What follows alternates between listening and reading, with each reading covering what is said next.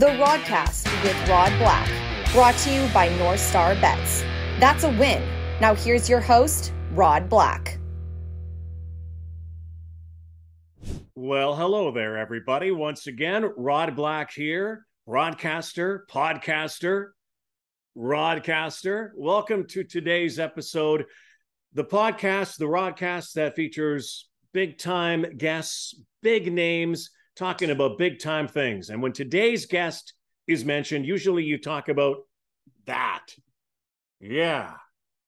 The Rain Men back in 2015 and 2016 in Toronto. How can we forget the bat flip from Jose Bautista, the terrific rivalry with the Texas Rangers, and of course, that lovable guy in the dugout, their manager, John Gibbons. You know the guy named Gibby, Gibby. He always talk like that. And he's just a terrific guy. So happy to have Gibby with us today. Welcome, everyone, to the Rodcast. Well, breaking news John Gibbons is with us and has become the new manager of the Twitter world. Welcome uh, to the Rodcast. First of all, Gibby, great to see you as always welcome to welcome to social media. So so tell me how you've taken to this this Twitter stuff and IG. I know I'm still getting used to it. What what about you? Hey, first off, I said when I heard that name of your, your podcast, there's not a perfect, more perfect name right there. But you know, hey, I sold my soul, man, and went to social media. Uh, you know what happened? I, you know, Rod, this I would always kind of, you know, I, you know, I'm a little bit older now, obviously, but it's always kind of looked at it. You know, my kids are doing it. it's kind of it's kind of overwhelming. I'm thinking, you know what? I, I like a little more. Uh, I like a life where I can disappear. But I got somebody who's writing a book that's going to come out next spring, and then uh, a, a, podcast uh, in the next few weeks. And they said, well, if you don't have a social media following, you got no shot, right? so I said, well, so I'm scrambling just to figure it all out. But that's how I got into this world. It wasn't like I was midlife crisis. Yeah, uh, well, but it has been a little. I've always been social. I've known you for so many years. Uh, always terrific to talk to. Baseball, regardless, uh, you were a great manager as always. Um, I, I will tell you a little bit about this social media podcast thing. Podcasts are like buttholes. Everybody's got one. and they all stink. no, some are nicer than others. Some are nicer, and yours is going to be a good one too. But uh, welcome to this one. There's so much I want to talk to you about. First of all, uh, you're still scouting for the Atlanta Braves. Um, I don't know if you have your other World Series ring with you right now. Con- congratulations on the on yeah, the ring. That's right. That's, that's, two rings for you, 86, and of course uh, last fall. Um, and you know, the sad thing, or I don't know if it's sad or it's just kind of it's actually pretty pretty nice. Right, I didn't do do much to win either, either one of them, you know, but I flash them around like I was an integral part of both of them. Well, you could be like so many other uh, players or, or, coaches or managers, but you have been an integral part. And you were an integral part of the Mets in 86. And you were an integral part of the Atlanta Braves as you are now. Um, are you going to get back into managing? I mean, there's some jobs out there. There's some interim jobs that are going to be available. Tell me by next spring that you might be managing again. Hey, Ron, I would love to say yes. You know, that's been my my dream since I left the Blue Jays in 18, right? And I, I did go on a couple interviews, you know, when they had the cheating scandal down in Houston. I went down to Houston interview for that job after they uh, let Hinch go. And then a couple weeks after that, and I thought I had a good shot. And then Dusty came in and they hired Dusty. It's really, it, has been a smooth transition. He's done very, very well. Then a couple weeks after that, Boston called. They were under investigation also with Cora and, you know, uh, and I went. I thought that went very well. And they said, well, if if this this comes up clean, there's no big deal. Then we're just going to status quo. and We're going to keep Roenicke, our bench coach. If it gets ugly or there's something there, you know, there's a good shot. You got a chance. But nothing to really develop it. Other than that, it's been kind of it's been kind of lean. But yeah, there's uh, there's some jobs open. That's my dream. Uh, I can't say I'm disappointed that I haven't landed another job, but mm-hmm. uh, either way, either way, I'm I'm in good shape. But I I do miss put it that way. Yeah, I, I know a lot of players miss you too. So it must be your clean living because the teams that had kind of scandals around them reached reached out to you. Exactly. Maybe that was until they met me and they go, "Oh, this is this is just going to pile on here." oh, because because you never ever stole signals. I know that. No, I know, but you know, if we had, we might have we might actually won a couple World Series. You know, we got close, but it's like I thought I thought to myself after all that, I go, were we missing something or, or what? could you could you believe the way the depth of that at the time too? How how deep that went and all this stuff that was coming out about uh, you know telescopes and uh, electronic devices. I mean, first, I mean, I, I don't know if it worked, if it if it happened, but I mean, what, what was your reaction during all of that? You know what? Uh, you know, Rod. You know, uh, sign stealing's been a part of baseball forever, right? Mm-hmm you know, but it's in the.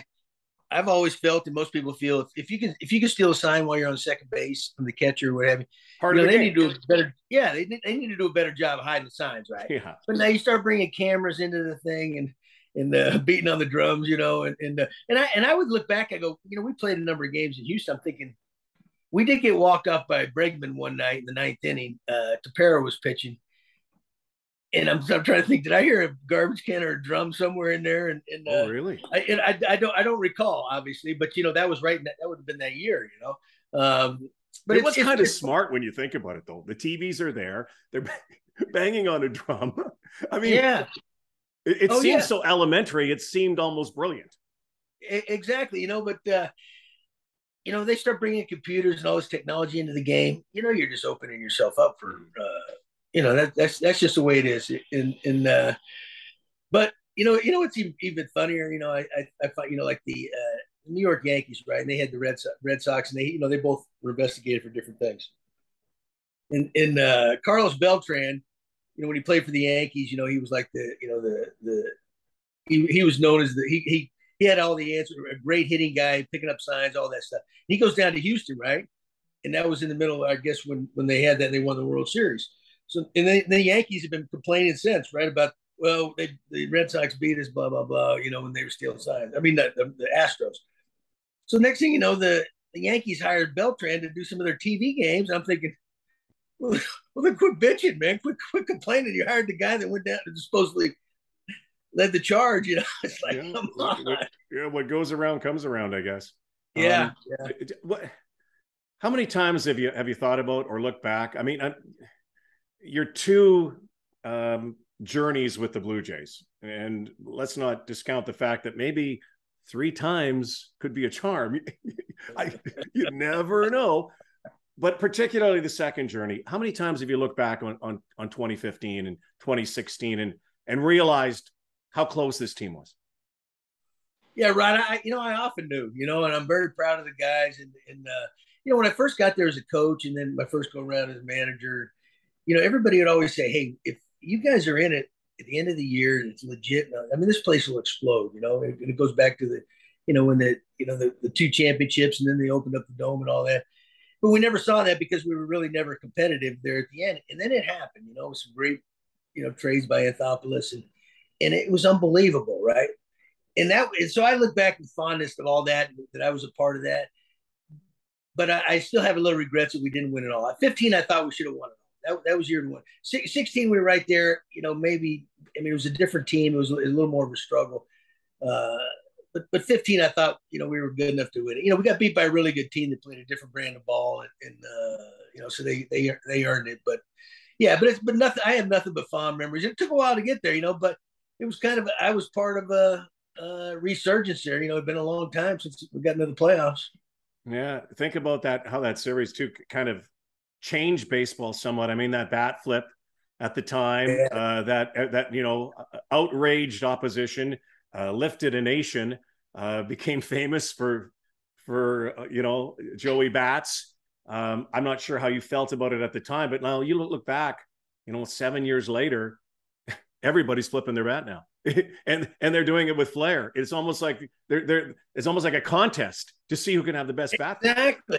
Yeah, I'm, I'm, gonna tell you, nobody celebrated the home run more than the Texas Rangers did back no. then. You know, so so to, to, get on Jose about that, and what what happened with Jose too? I mean, that's 20, what was it, 23, 24 years of frustration for, for a country. Yeah. You know, all bottled up in that one swing, you know. And, and uh, then, of course, we go around the next year and they think, well, they're going to drill him. And eventually they did. And but he knew that maybe maybe that was. Coming. They still hate Rougned Odor here in Toronto. I mean, it's oh, it doesn't matter who he plays for; he still gets booed. I think that the, the great irony might be if Rougned Odor actually plays for the Blue Jays someday, uh, or or if, if John Gibbons is the manager of the Texas Rangers. Oh, oh, oh, oh. Hey, hey, you know what? If if a if a, a Blue Jays general manager ever signed Odor, they might as well pack their bags. They're gone. I, don't. I don't care if you think he can help or you know he can help. That would be a, a PR nightmare. You're done. Uh, but your time, your time here. Uh, I mean, I was broadcasting during the first time you took over. People forget you were, a, you know, a bullpen catcher. Came in, took over from Carlos Tosca. Uh, had so much success with a really good young team. But of course, you'd lived in that division with the Yankees and the Red Sox, and they were doing great things. Um, what about that first, your first time with the Blue Jays, and what it was like, and probably how interesting, exciting, but maybe even uh, a little unknowing because you had not been a manager at the big league level before. Yeah, you, you know, Rod, it, uh, I think it was a tremendous experience. I mean, it happened mm-hmm. fast. I didn't expect it. it, it I, I always wanted to manage in, in, the major leagues once I got into coaching, but I really did. You know, realistically, I didn't think I ever had a chance. And but my old buddy, you know, that's the way it works. A lot of times was the general manager, J.P. Ricciardi, and eventually, you know, he gave me a shot. Uh, we weren't very good. I mean, the teams weren't very good. We, you know, we we compete do the best we could, but uh, but it was, you know, from my standpoint, it was a very, I mean, it was a learning, you know, experience. But you know, that was back, you know, when the Yankees and the Red Sox were kind of in their heyday, you know, with those powerhouse teams, you know, and they would pull away from the division, both of them, like the end of May. So you were kind of out of it anyway. Um, but I but I learned a lot. Uh, but I also realized. Uh, you know, pro sports man, you know, I mean, you, you got you got to have the horses, you know uh, you know, we and we as we as managers, we can mess more things up than we can actually help. I, I believe that. So, uh, but it, it was a learning experience, and then I mean, it was never never saw it coming where Alex would have brought me back the second go round because usually that's reserved for guys. You know, Cito replaced me, and that was the second go round, but he had two championships under his belt. You know, you, you, that makes a lot more sense. You know, Billy Martin would go, kept going back to the Yankees, but he was very successful. You know, I hadn't been successful so I figured this is going to be a tough sell and it's not going to go over well. And, it was kind of a mixed reception, I think, uh, of me my first go round. But then in the, the second go round, I, I, think I got to know the people more. I got to know the you know the city and the country more, and uh, and naturally the team plays better. I mean, it, didn't start out that way. You know, remember 13 and 14 were you know so everybody's thinking hey Alex, nice move. You bring this, you, you sign all these good players, and you bring this bum back. And but then you know what? Finally, things just fell in place. Yeah. And then and uh, and naturally, what happens? You know, they associated me with uh, you know a successful team, and that does wonders. But I think people finally got to know me a little bit. Mm-hmm. And know that I was, uh, in a lot of ways, I was one of them. You know, I, I consider myself a straight shooter and uh, uh, no BS. Uh, so ask ask Shea Hillenbrand and Ted Lilly that. We, yeah, you know, I, I, mean, I was around. That was a great. Like you had so many different characters. I don't even know if you even talk to those guys anymore. But I remember that time. Those were probably learning experiences for a manager. But knowing you the way I know you, is that you wear your heart on your sleeve and you manage like you play. Yeah, well, you know, Rod, I, I've always viewed it. You know, I, I grew up. My, my my father was a disciplinarian in in in athletics down in Texas. They leaned on you pretty good. You know, you can do what they tell you to do. Blah blah whatever and and uh you know, but but I kind of approach it. I think like I, my own kids. You know, if I got to tell my kids something three or four times and they don't do it, something's wrong, and I don't think it's my fault. You know, and that's kind of what that's kind of what I'm referring to is, you know, I mean, these weren't knee jerk reactions. There was things that led up to those things, and and you know what, they only, they only I'm embarrassed that some of those things kind of happen in the public eye. I'm not I'm I'm not disappointed that they happened because I don't I, I think in a lot of ways there were some good things and you know, I don't think it affected us neg- negatively at all. Although it might have, you know, it might have hurt my reputation somewhat, not not not that much. No, I don't. I don't think it did at all. And I think uh, you probably gained a lot of respect from the other players on the team. And by the way, when you do tell your kids three or four times, if the brother or sister are watching and they see that discipline come on, they don't do it anymore. I mean, they don't do it anymore. That's my, that's my point. Like everybody sees this guy's just nutty enough, man. I mean, he did business. You know, I, I, next time he says something, maybe I ought to try that, or he's going to embarrass me. I don't know. oh well, I mean, hey, you know what? I think maybe a lot of people don't know about you is where it all started and how it all started, and your love of the game, and you actually have a terrific Canadian connection into one of the remote outposts of Canada. Tell us about how you started playing baseball here in the Great White North. Yeah, yeah, Rod. You know, my, my father was in the U.S. Air Force, right? And one of his assignments, I was like six, seven years old, was up in Goose Bay, Labrador. You know, up there and on the on the East Coast. And uh, you know, I you know I was very young. I remember a lot of cool things about it, but that's where I played my first little league game. You know, my my dad signed me up for little league, and I, I can remember well. He he was taking me to, to tryouts one morning, and I was scared to death. And we get to the get to the field, and I wouldn't get out of the car, you know. And he's, he's going, what? so so so finally he said, "Heck with this," you know. That was my old man. All right, we went home.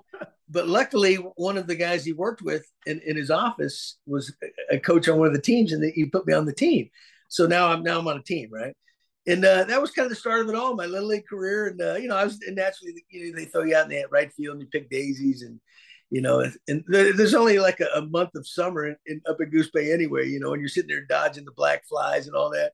But that was the start of it all. And then, uh, you know, as, as, time went on and I, uh, I, got a little bit older and I fell in love with you know Major League Baseball. And then, uh, you know, my, in my high school career, you know, my uh, skills got better and, I, and there was some attention towards me about possibly getting drafted and all that. That's when things, the fire took over and, and uh, it led led to this point you know, um, and I've been to Goose Bay and I've been up in that area. Have you seen the the theatrical production come from away? No, but no, but uh, you know, you've got to see it. Yeah, yeah, that's yeah, that's right. The uh, you know that's where all the, during 9-11 they diverted yeah. all the flights, right? I heard it was a wonderful show.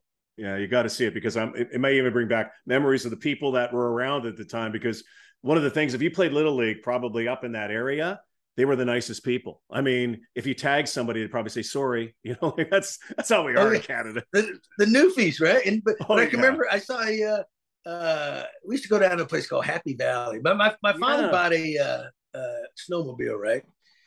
Uh, and I can remember when the snow he'd take us at those old some of these old sand dunes around, and we'd ride the snowmobile.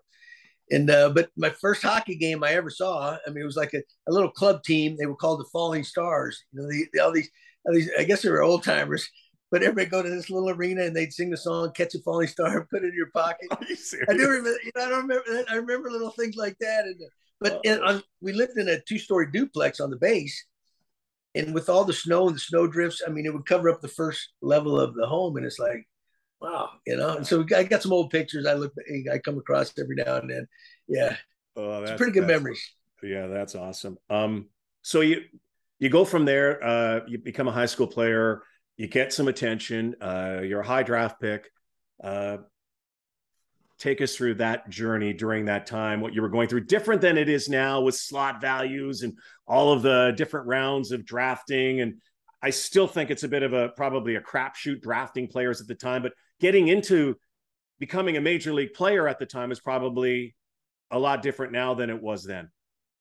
Well, Rod, you know what? Now that I'm doing a little scouting with Atlanta, I've, I've come to realize I kind of always thought I knew, but hey, scouting players in the draft and amateur play that's that's the hardest part of baseball. You know, so much projection. Now it's it's a little more advanced with all the analytics and all that stuff, but uh, it's still the tough part because very few guys make it. And a lot of guys don't make it because they're in, they're not in the right circumstance and they're with the right ball club. You got to have an opportunity, right?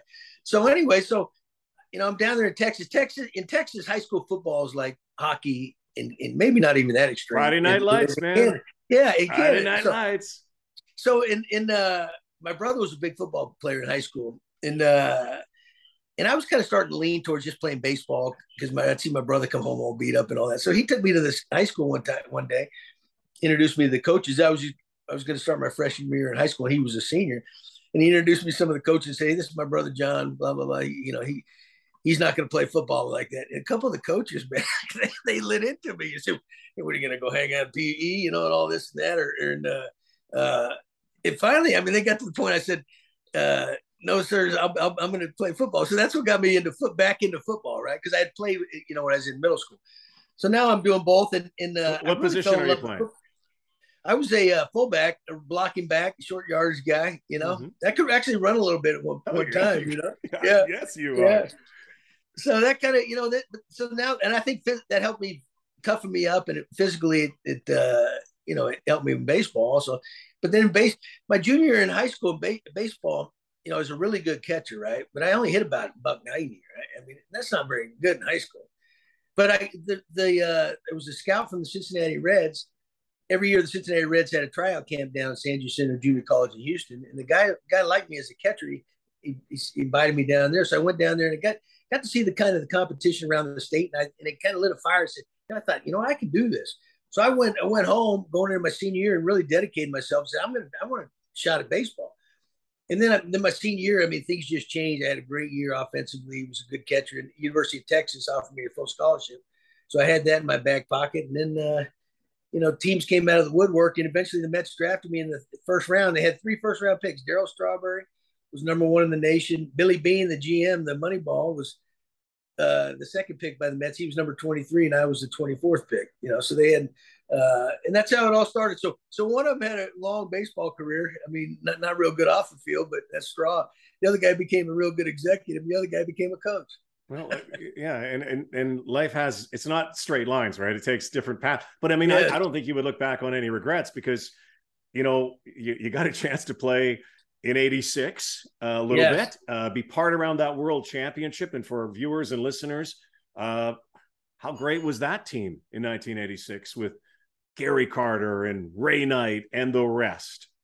Oh hey rod i tell you what uh, you know it's well documented. I mean they, they, they, were, they, were, a bunch of wild men right? But i've never been uh, around a more competitive group in my life. Uh, you know even, even the 15 teams I mean, it was they, these teams were a little different. They showed up to play all the time. There was just something about this 80, 86 team. I think our 15 team was a little more clean cut than these guys. Hmm. But one thing about them, you know, they, had a lot of talent. You know, they were put together very well. But you know what? They showed up every night to play and, and to win. You know, and, and they and they fight each other. That wasn't like everything was was like a, a great clubhouse where everybody just held hands and, and uh, that kind of thing. Yeah, so there, were, there was turmoil and tension all the time, but they just took off, and, and uh, it was really a complete team. So I got called up in first of August. I think it was Gary Carter was playing first base one day, and he dove and he dislocated his thumb. So they called me up, and so I stayed with the team, you know, through the end of the season, and then uh, through the playoffs. I wasn't on the active roster, but I even caught in the, the bullpen there. So so when I got my first job in Toronto as the bullpen catcher, that was that's a perfect job for me because that's all I did my whole career as a player. You know, so I thought this is ideal. oh, I, yeah. I, oh, I love your humility, by the way. So, but I'm telling you, that '86 team was one of the best teams ever. But you know, they, it's, it's well documented how they lived and lived hard. There's eh, there's no exaggeration there. Yeah, and and poor Bill Buckner had to live through that for a long time. But um, where where were you in '86? I, I I don't think I've ever asked you. Like when you guys won, where, where, are you in the celebration? Were you in the bullpen? Where where were you? Well, you know what? In the uh, it's interesting. The the game six, a big comeback. You know, we're talking about Bill Buckner.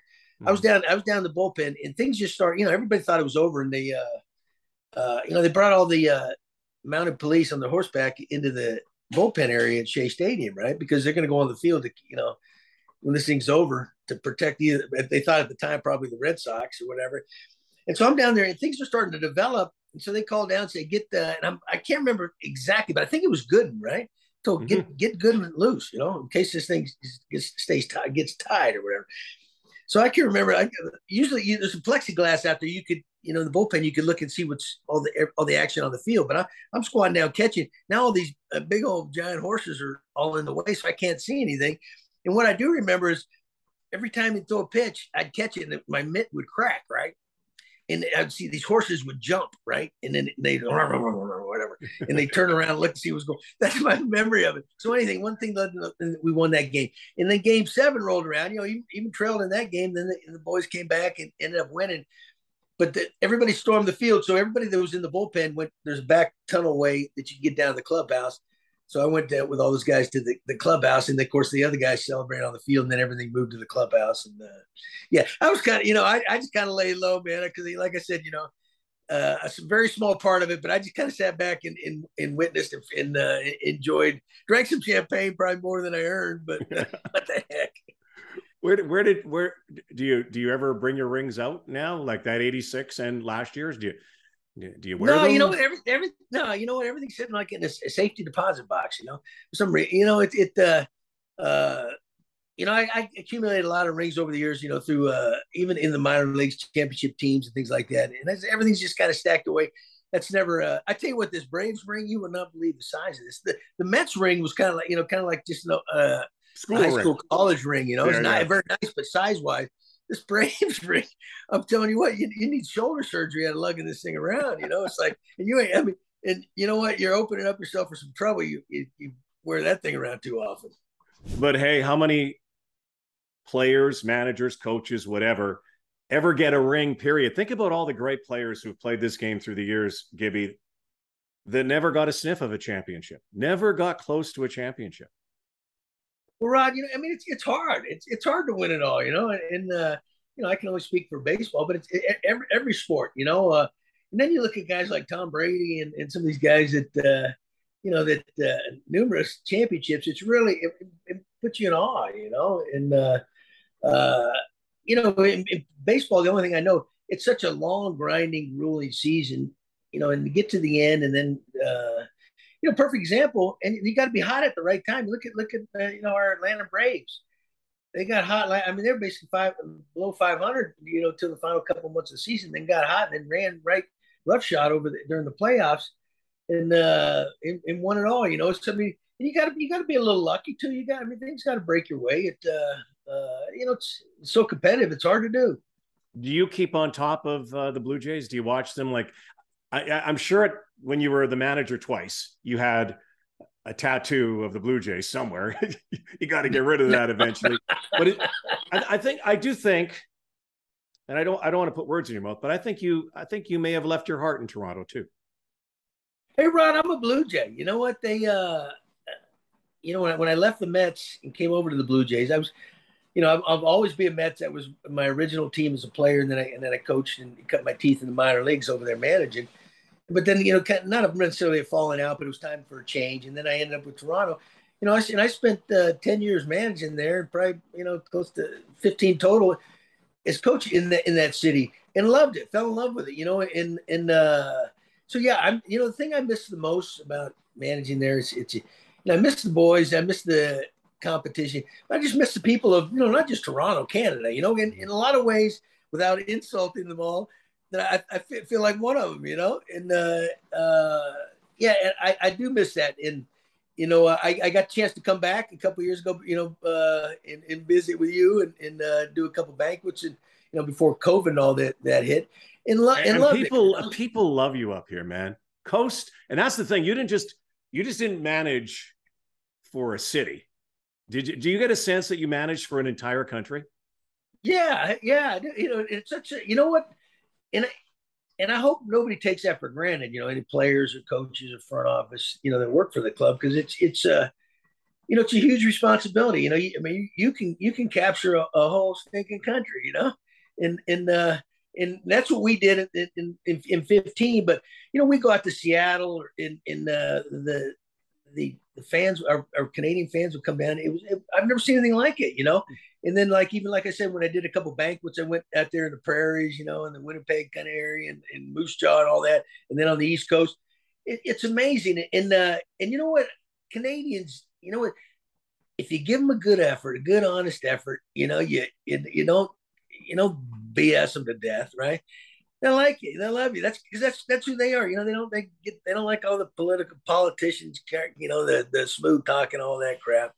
You know, uh, yeah, I, I think, and uh, that's kind of who I am, and and I miss it. I, I, miss the people. I miss walking around Toronto, you know, in the summer, you know, and uh, uh, do, doing a lot of things. Yeah, I, I, definitely miss it. Like I said, the uh, third time I don't think will be a charm, but I plan on getting back there. I'm, I told you I got this book coming out. I'm, I'm going to be up there next spring, and uh, uh, who knows? Hey, hey, hey, crap's going so bad in the U.S. I may move up there. You know, you hear all these guys. You hear all these.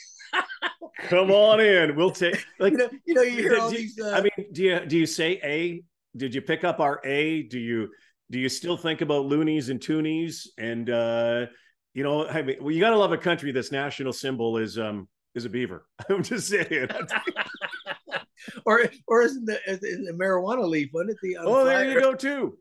Legal here. I don't know if you partake, but um, a red a red one. No, no, that's, uh, oh, that's that's not. Yeah, i am a picker, a grinner, a lover, and a sinner. A joker could be a toker. you never exactly. know.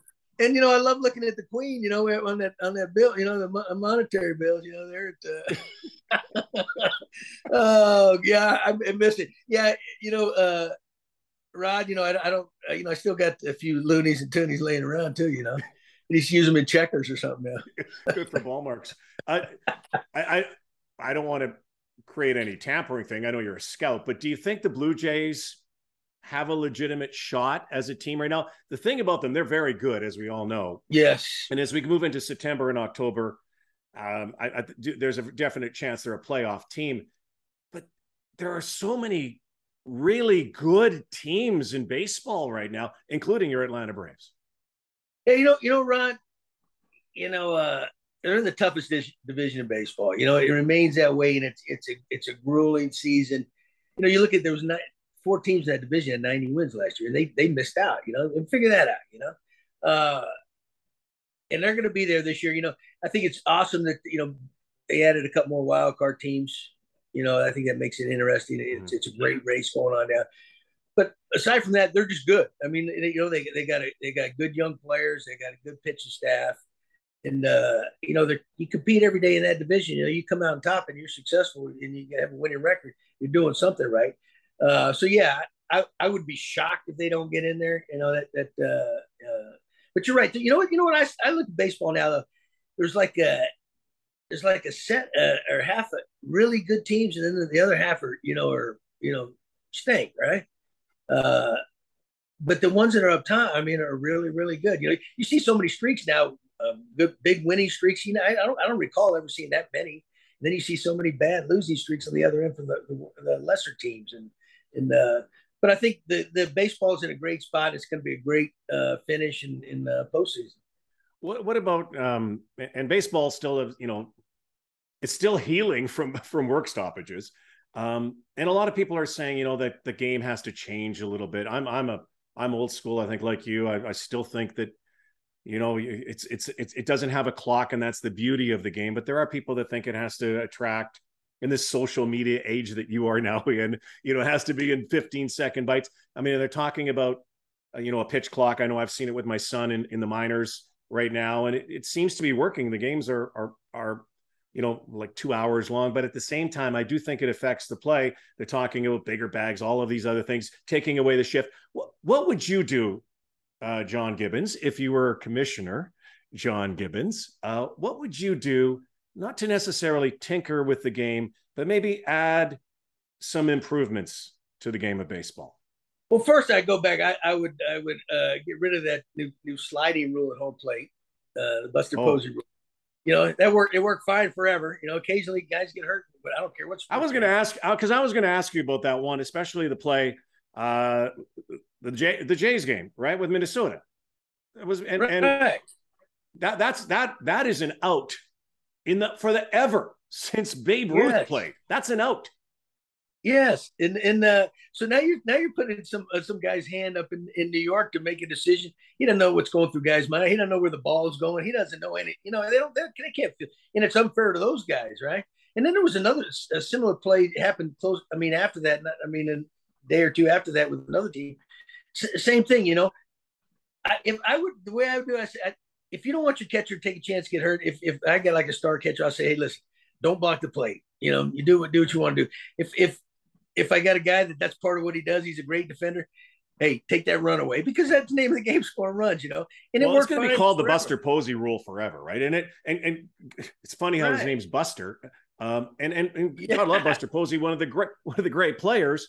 But because of what happened, but people, I'm sure it happened to you, Gibby. How many collisions? You go to to you know Fosse and and Pete Rose. You go back Buck Martinez way back yeah. when. I mean, there is an intrinsic part of the game that still has to have some sort of contact. I would think at home plate. Yeah, that's the most exciting part of the game. You know, and even in and then the, the slide rule at second base. Come on, you know the double play. Really? You know the, the you, you don't have to tag, have, touch the base. like yeah, infielders have a way of protecting themselves. They, yeah. You've always seen those guys. I mean, you, how many times you watch Tony Fernandez always threw from down near the ground, right? Well, that runner's going to get out if they know he's throwing from there, so they're not going to come in there and smoke him. You know, there was with with that lead, it was kind of a messed up play anyway with the uh, the infielder. I mean, he got twisted around, what have you. Those things happen. They happen in hockey. They happen in football. You know, uh, uh, so that that's part of it. I don't think it's that commonplace where you need to adjust the rule because you know what when you when now when somebody has to interpret what actually happened to make a call that's going to determine the outcome of a major league game or a you know that's different. Not, we're not talking little league or something like that. You know, these these games matter. Uh, and now too, now that they, you know, gam- you can gamble on baseball and all that. You know, where you, you want to, you know, you, you want the pressure to put that on some umpire sitting in a thing up there. No, so those those I go back to that the, that way. And there's another thing, you know, when they talk about speeding up the game, yeah, maybe a pitch clock. I don't know if that works, but you know what? I always I always felt if the game's boring, it's going too long, I don't have to watch it. I can get up and leave or whatever, right? That's not going to affect how I feel about the sport. Now, if I if I'm in a game or watching on TV, it's it's a nail biter, it's a low scoring game, and I'm into it. Those games usually move a little bit quicker. You know, the low scoring games, well pitched games, or people love slugfest. And if it, if a game carries on because it, each team scored ten runs, they love that, right? Mm-hmm. But but to try to alter it uh, you know, sometimes we need to, you know, leave things alone. You know, I mean, I, we don't need to create our legacy by, you know, uh, altering the whole the greatest sport ever. You know, it's in, in a lot of people's mind. You know, and uh, so and, and I, I, don't, I do not like the shift though. I yeah. do not like the shift. Yeah, that's one thing I would ban that thing. I, you know what? Yeah. For some reason, it just I, I don't know. I don't I don't like the way the game is now, where everybody you know is swinging for the fences and strikeouts don't matter and all that.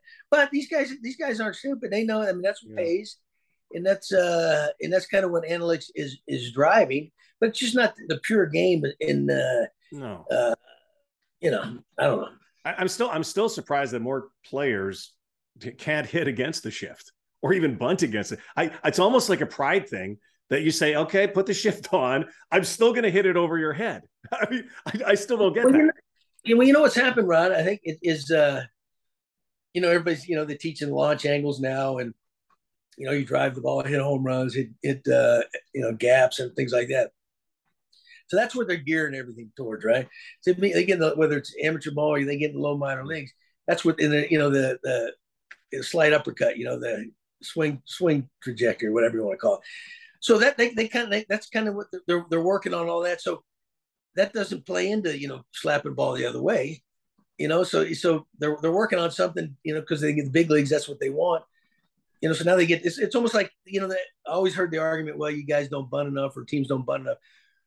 Well, yeah, what, what normally happens, the guys that get to the big leagues are usually your your top players in the minor league teams, right? And so when they're playing the minor league games, you don't ask them to bunt. If you ask them to bunt in the minor leagues, you know your three, your your your, five million dollar bonus baby to bunt. The, the front office is going to go, "What are you doing?" So now you get to the big leagues, he may not be in that spot yet. He may be a lesser player until he uh, you know, fits in. And so uh, you ask him to bunt because everybody thinks you ought to bunt. He's never bunted, right? well, you know, and I find it funny too. You play 162 games, and yeah, we talk about you know the long games. Uh, we talk about changing and all of these things. We talk about the lack of bunting. Uh, now there's a DH in the National League. But you know something? When you get to October, they bunt. you know what else? Nobody ever complains about the game of baseball being too long or whatever. When you get right. to play, there to me, there is nothing like October, and I guess maybe you call it even into November baseball now. Right, exactly. And you know what? You know the the all the, the commercial, all the money that's generated through the sponsorship, that takes time too. I mean, nobody complains about that now, do they? And and uh, you know what? You know what? There, there's one area. You know, we've got when we started going reviewing plays, or you know, or when they send it to New York, a close play or whatever you know, they say, well, you get like 30 seconds, 45 seconds, whatever it is to, to review it, decide whether you want to challenge it or not. Well, that's time. I mean, that's that's a lot of time. You know, you know, you look in the dugout, the, the manager's going, "Hey, wait a minute." Yeah, thank let's, you. Let's, so it's it's like we talk out both sides of our mouth. Yeah. With certain things, it's like, come on, let's at least be. If we're, gonna, if we're really serious about something, let's be consistent. You know. Yeah. Well, I, I've taken up too much of your time today, but no, I oh, do want to. I, I don't know. Do, I, I know you. I, I think you. I, I, think you like to fish a lot. Do you like to? Do you golf very much? Rod, I used to play a little bit, but I, I hurt my shoulder. I was never good enough to necessarily really enjoy it. I could, my my my swing wasn't consistent enough. And you know what? I'm not that really that patient a guy. not like you. Yeah, well, well, listen. so I do want you to play uh, a little thing with me, and you can go as long as you want or as short as you want it's like they're short snappers. They're like uh, quick questions. So I want you to play a quick 18 with me. Okay. Are you good with is that? That's P- PGA or LIV? What is it? good on you. There you go. Um, say, hey, Well, here's my okay. Well, here's the first question: Would you join the LIV Golf Tour if somebody asked you for that kind of money? I know what your answer is going to be. I know what mine would be. How could you not, man? Hell yeah. you know, I mean, we're hey, we're all human. We're all, you know. All right. I mean, gosh. Okay, so here we go. Quick 18 with Gibby. Best stadium in baseball. Seattle. Really? Wow. I mean, be, be, I think best overall. Uh, Fenway Park's the, my, my favorite history and the old Yankee Stadium, but that's not there anymore. But as far as the best best atmosphere, I feel the place I like to go the most in the room, the clean, just everything nice about it. I think I got to pick Seattle. Yeah. Uh, I love it. I love it there. I got to tell you a quick Fenway. I don't think I've ever told you this story. 1999, I'm there for the All Star game. I'm working with Sportsnet. Uh, Batman and Robin, uh, Carlos Delgado and Shawn Green are there. So I'm by myself. I'm doing all the editing. I'm doing a running around. You know Fenway? Fenway is the world's most beautiful garbage dump, right? Like it's in the background and it's polished. Anyway, I don't know if I've ever told you this. It's seriously one of the, the greatest days, baseball days of my life. So I get to run around with this camera and they were letting me go everywhere. I went behind the wall. You know how you do that. Yeah. Trevor Hoffman back there went behind the wall. Um, it was cool feature. I'm walking back out and uh, Bruce Bochy's kids are playing at second base. They're having a little fungo game. So I'm actually playing with them. I got to hit a ball and I actually hit it over the monster from second base. I was I was at a ball, right? These kids are dissing me. So now I'm walking um, in the uh, the first base side, you know, underneath the stands, and I'll never forget this as long as I live. And I'm getting I'm kind of sweating because I'm getting ready to do my uh, broadcast that day. And there's a gentleman walking beside me and another man. And they're walking with me, and and the guy says, "Well, great night for baseball. And this is the night of the All Star game. I said, yeah, it sure is. So I'm walking, kind of talking, small talk. You know, I'm kind of want to get to my my live hit. I walk out, the sun beams through, you know, on Fenway, how it comes in there just on the shadows. Yes. It's Ted Williams. Oh, that was the Ted Williams celebration. Yes, and wow. again, he came out, but he was walking. He came out, and he was very lucid. But wow. he was my God, he was so nice. I almost wanted to hug him. I, it was like I had my fan moment, Gibby. It was like, oh my God, that's Ted Williams. Yeah, how could you not? You know, I mean, it's like, yeah, that's right. uh, yeah, like the first time I met John Gibbons. Anyway.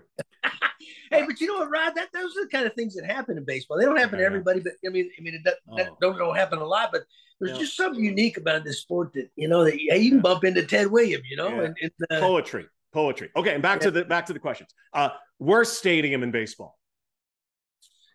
Oh, it used to be Shea Stadium when I was there. Let's see. The, it's got to be the uh, uh, Trop.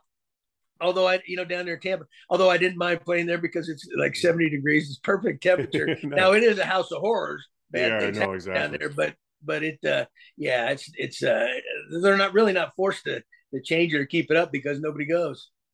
Your favorite song that you would play over and over, or maybe it's the last song that you want to hear when you're riding off into the sunset. What's your favorite song? Oh, that's easy. Uh, because it's it's a Lynyrd Skynyrd "Simple Man." I, I because that that that's me, Simple Man. I think yeah, that's my favorite. Uh, your favorite movie? Favorite movie was John Wayne, The Green Berets. Really? Yeah. Wow. Yeah. I'll tell you, Pilgrim. I love John. Fighting soldiers from the sky. Look at you. You are such an old soul. I mean, I have a lot. And you're such a young guy. you know, for some reason, I, I, remember watching it as a kid, and it's like it stuck with me. You know. Yeah, I love John Wayne movies when I was growing up. Okay, best. Uh, we we've obviously gone through this pandemic, and we're all into binge shows, Netflix, whatever it might be. Crave. Uh, what was your favorite binge show, or your favorite binge show right now? Outlander. Oh yeah, see, Did you see that one? Good. See, like, my like, wife, uh, you are you are. I don't even know what your middle name is. It should be John Wayne Gibbons.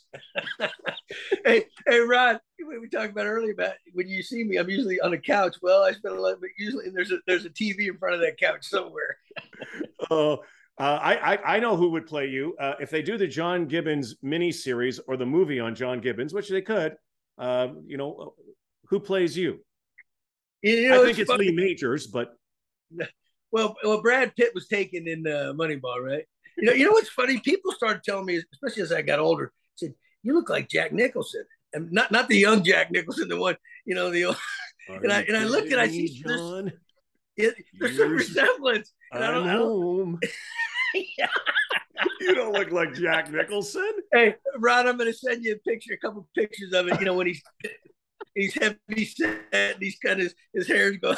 I'm oh. telling you, you're going to go. Dang, there's oh. something there. So I'm gonna say Jack because you know you want me on that wall. You need me on that wall. Who is the funniest guy you ever played with? Funniest guy I ever played with. Uh,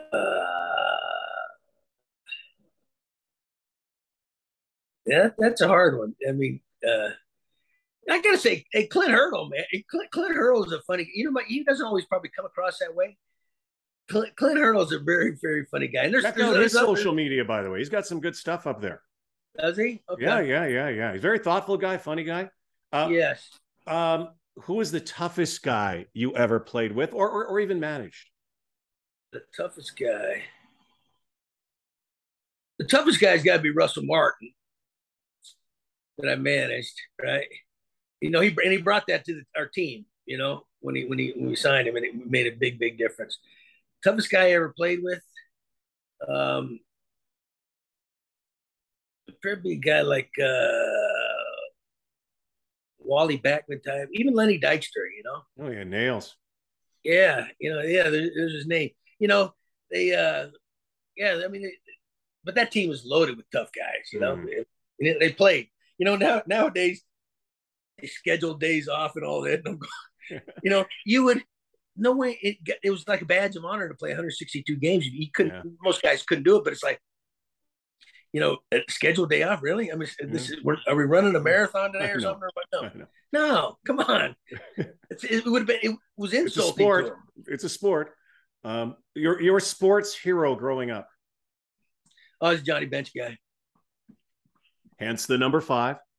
Yeah, yeah, yeah. Did you? I, I, I was Bench still playing when you started playing? Yeah, he was. Yeah, he was in Cincinnati. Yep. Mm-hmm. Yeah. So they obviously got a chance to play against. What was it? You you had to have a meeting with Johnny. When was your first meeting with Johnny Bench? What was that like? Well, no, you know, I you know I met him, but I never got a chance to talk to him. But you know, because what I '84 with the Mets, you know, uh, you know, he he was at, he was kind of the tail end then, right? Mm-hmm. Or, I, or I did meet him at or maybe when, when did he retire? Because he had a restaurant down there in Cincinnati. Yeah, yeah. Restaurant, and that's where I met him. It, it is he had like I don't know if it was like a rib rib place or something like that, mm. but that's where I met him. But uh, but you know, growing up, you know, he was the best in the in the game then, you know, and so that and I wanted to be a catcher. So Cincinnati was Cincinnati was kind of always my team because yeah. he was on it, and the Red Sox because my family's all from Boston, right?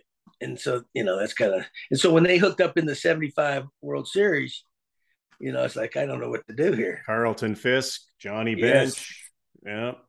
Yeah, those Reds were great. Um, did you have a superstition or a ritual as a coach or a uh, manager? Uh, no. Or as a player?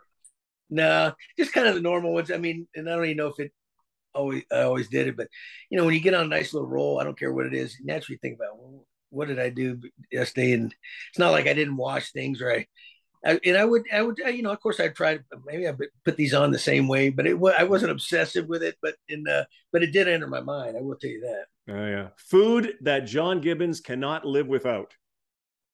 Oh, I'm a Mexican food guy. Yeah, yeah, oh yeah. You a burrito, and, and you, you taco, down, you a chimichanga, uh, a, whatever they. I'm a cheese enchilada. Enchilada, nice. Enchiladas. Um, if you had a dream dinner party, let's say four people, past or present, who would you like to have a dinner party? Who would you have like to have some beers with? Let's see. Since I'm, uh, well, I got I got to see the John Wayne or Joe, Jack Nicholson's got to be in there, right? That's what we just talked about. Well, I'll um, tell you, Jack. Oh yeah, hey, yeah. You know, one of one of them's got to be Ronald Reagan. Nice. You know, not that I'm a crazy pol- political guy, but uh, you know, I you know, there's, there's something. That guy intrigued me. Uh, Help bring down uh, a wall. Yeah, General great Patton. actor. Yeah, General Patton's got to be in there. Oh, I'm nice. kind of a history war buff a little bit. Yeah. Um, let's see. Uh, I did meet Mickey Mantle one time. And, you know, it's like you know, it, yeah. uh, um, let's see. I got to throw Billy Martin in there. He was kind of my favorite, my favorite manager. You know. Well, he, he could be even more. Didn't he come back three times too? See, you can come back three times. Right. And and you know when you said you, you know have a beer with, I figured he might have a couple beers. You guys have you guys have some things in common. You know, you can talk like, about some players that you know they got under your say? skin, got under him. Does he? Does that mean he, he, he must like Mexican food or what? Is that what you mean? That's about all we have in common. Only a couple more. Best Christmas gift you ever got? Best Christmas gift. Gosh. Best kiss Christmas gift. Gosh, you know, I've, I've gotten so many good things. Nothing really jumped, you know.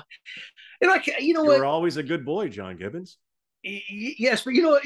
beyond that, you know what? It's it's almost like when my kids were all young, right?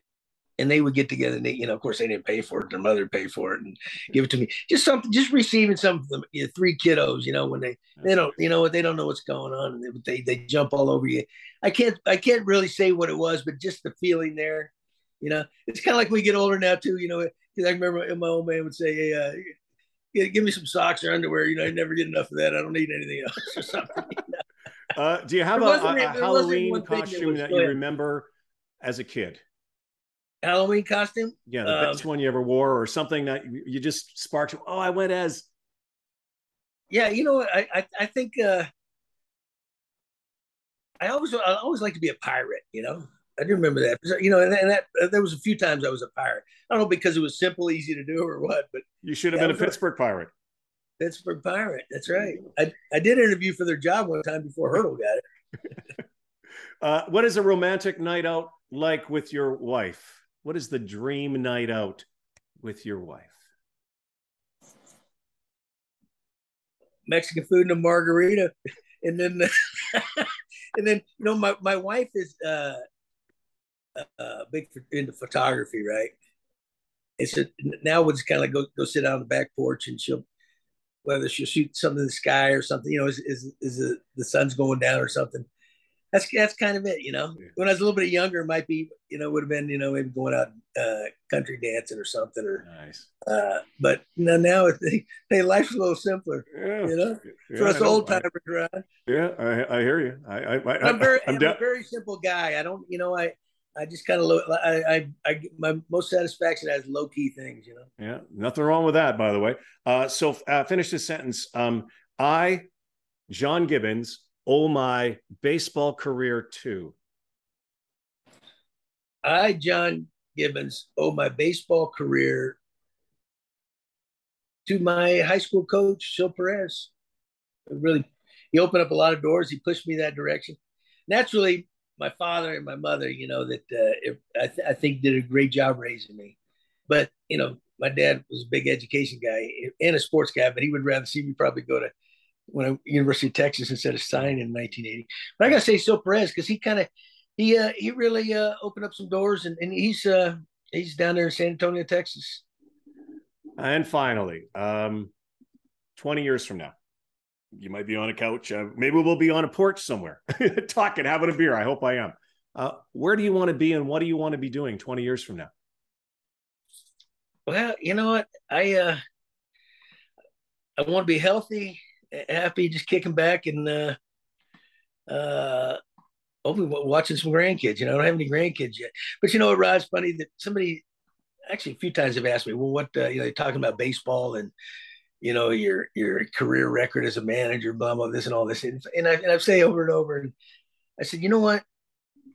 Yeah, I'm I'm proud of what's happened in baseball and things like that, and man, in my managerial career, what have you. But hopefully, my life's a little more important than that because I, I guarantee you one thing: on my tombstone, it's not going to list my win loss record, and if it does, shame on me. Mm. You know, if that's if that's the biggest impact I've had, shame on me. You know. So anyway.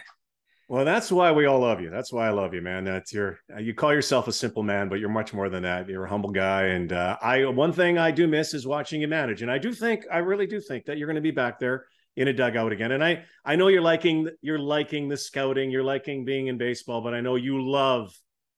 Oh yeah, and, and no, I do like it. You're, no, a leader. Would, you're a leader. I would I would love to manage one more time. I'm not going to kid you. I th- you know I'm, like that door's closed. I don't think it's completely closed yet, but there's a little crack. But there ain't a whole lot of crack. You know because the game's different now, and it's almost you know they're going with the younger guys, and it, it's almost like Rod that if you're not willing to take your march, marching orders from the front office and pretty much do everything they want you to do, you're not going to get a job. You know, and and uh, I refuse to do that. I think I have a little more offer than that. I think there's the game's a little bit more difficult than that. Uh, but I'm easy to work with. You know, if you can't work with me, I I, I think it's your problem, not mine. You know. Yeah. So anyway, hey, and if, if, it doesn't work out, you always got Twitter. hey, well, we'll see how if my podcast, if my, let's put it this way, if my podcast is half as good as yours, I will guarantee oh, I'll be a happy man. It will be great. Anything I can do to help. Which, Oh, by the way, I should have asked you. Have you got a title for your book yet? Uh, it's gonna be Gibby. Very good. and, and I, and, I, think the podcast is going to be the Gibby Show. Oh, well, that's, that's, what people. Beautiful. That's how people. I mean, people call me that. It's like I don't have a name. You know. well, Gibby, um, so great to see you. I can't wait to see you in person. So great to talk to you. Thank you. Uh, best of luck with everything. Uh, enjoy that coach. and can't wait to see you. Thanks so much, Gib. Hey, Rod, man, I miss you, pal. Hey, you're one of the good ones, brother. And uh, uh, you know what? Hey, it's an honor to be on your show. You know, I'll get you on mine when when it when it rolls around. And uh, but I'm a big fan, pal. As as I am with you. Uh, and you have you have 35 million of them up here in Canada. Make sure you come back. You got those toonies and loonies. Might as well use them. Exactly. Hey, you know what though, Ron? I tell people this all the time. It's like they say, "Get people like you up there." I said, "Well, you know, have you ever been to a funeral? You heard a bad eulogy? It's like nobody buries a guy in a eulogy at, at a funeral, you know. But most people are going, "That guy was a real idiot, man. We're glad he's gone." No, they, you know, they sugarcoat it. So I'm thinking maybe that's part of it. no, no. Anyway, because you right, are brother. real and you are you. Gib, thanks, man. All right, appreciate you as always. Thanks, Rob. Cheers, man. Well, a perfect name for a book. Gibby. Gibby. Just love that guy. Gibby.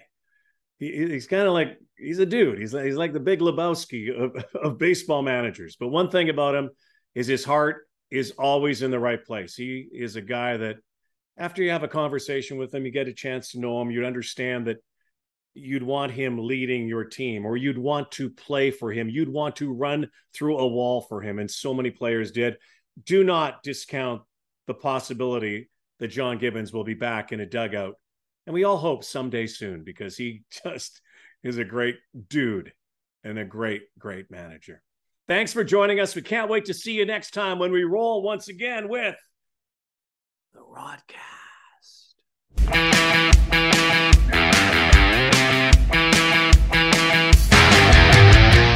The Rodcast with Rod Black. Brought to you by North Star Bets. That's a win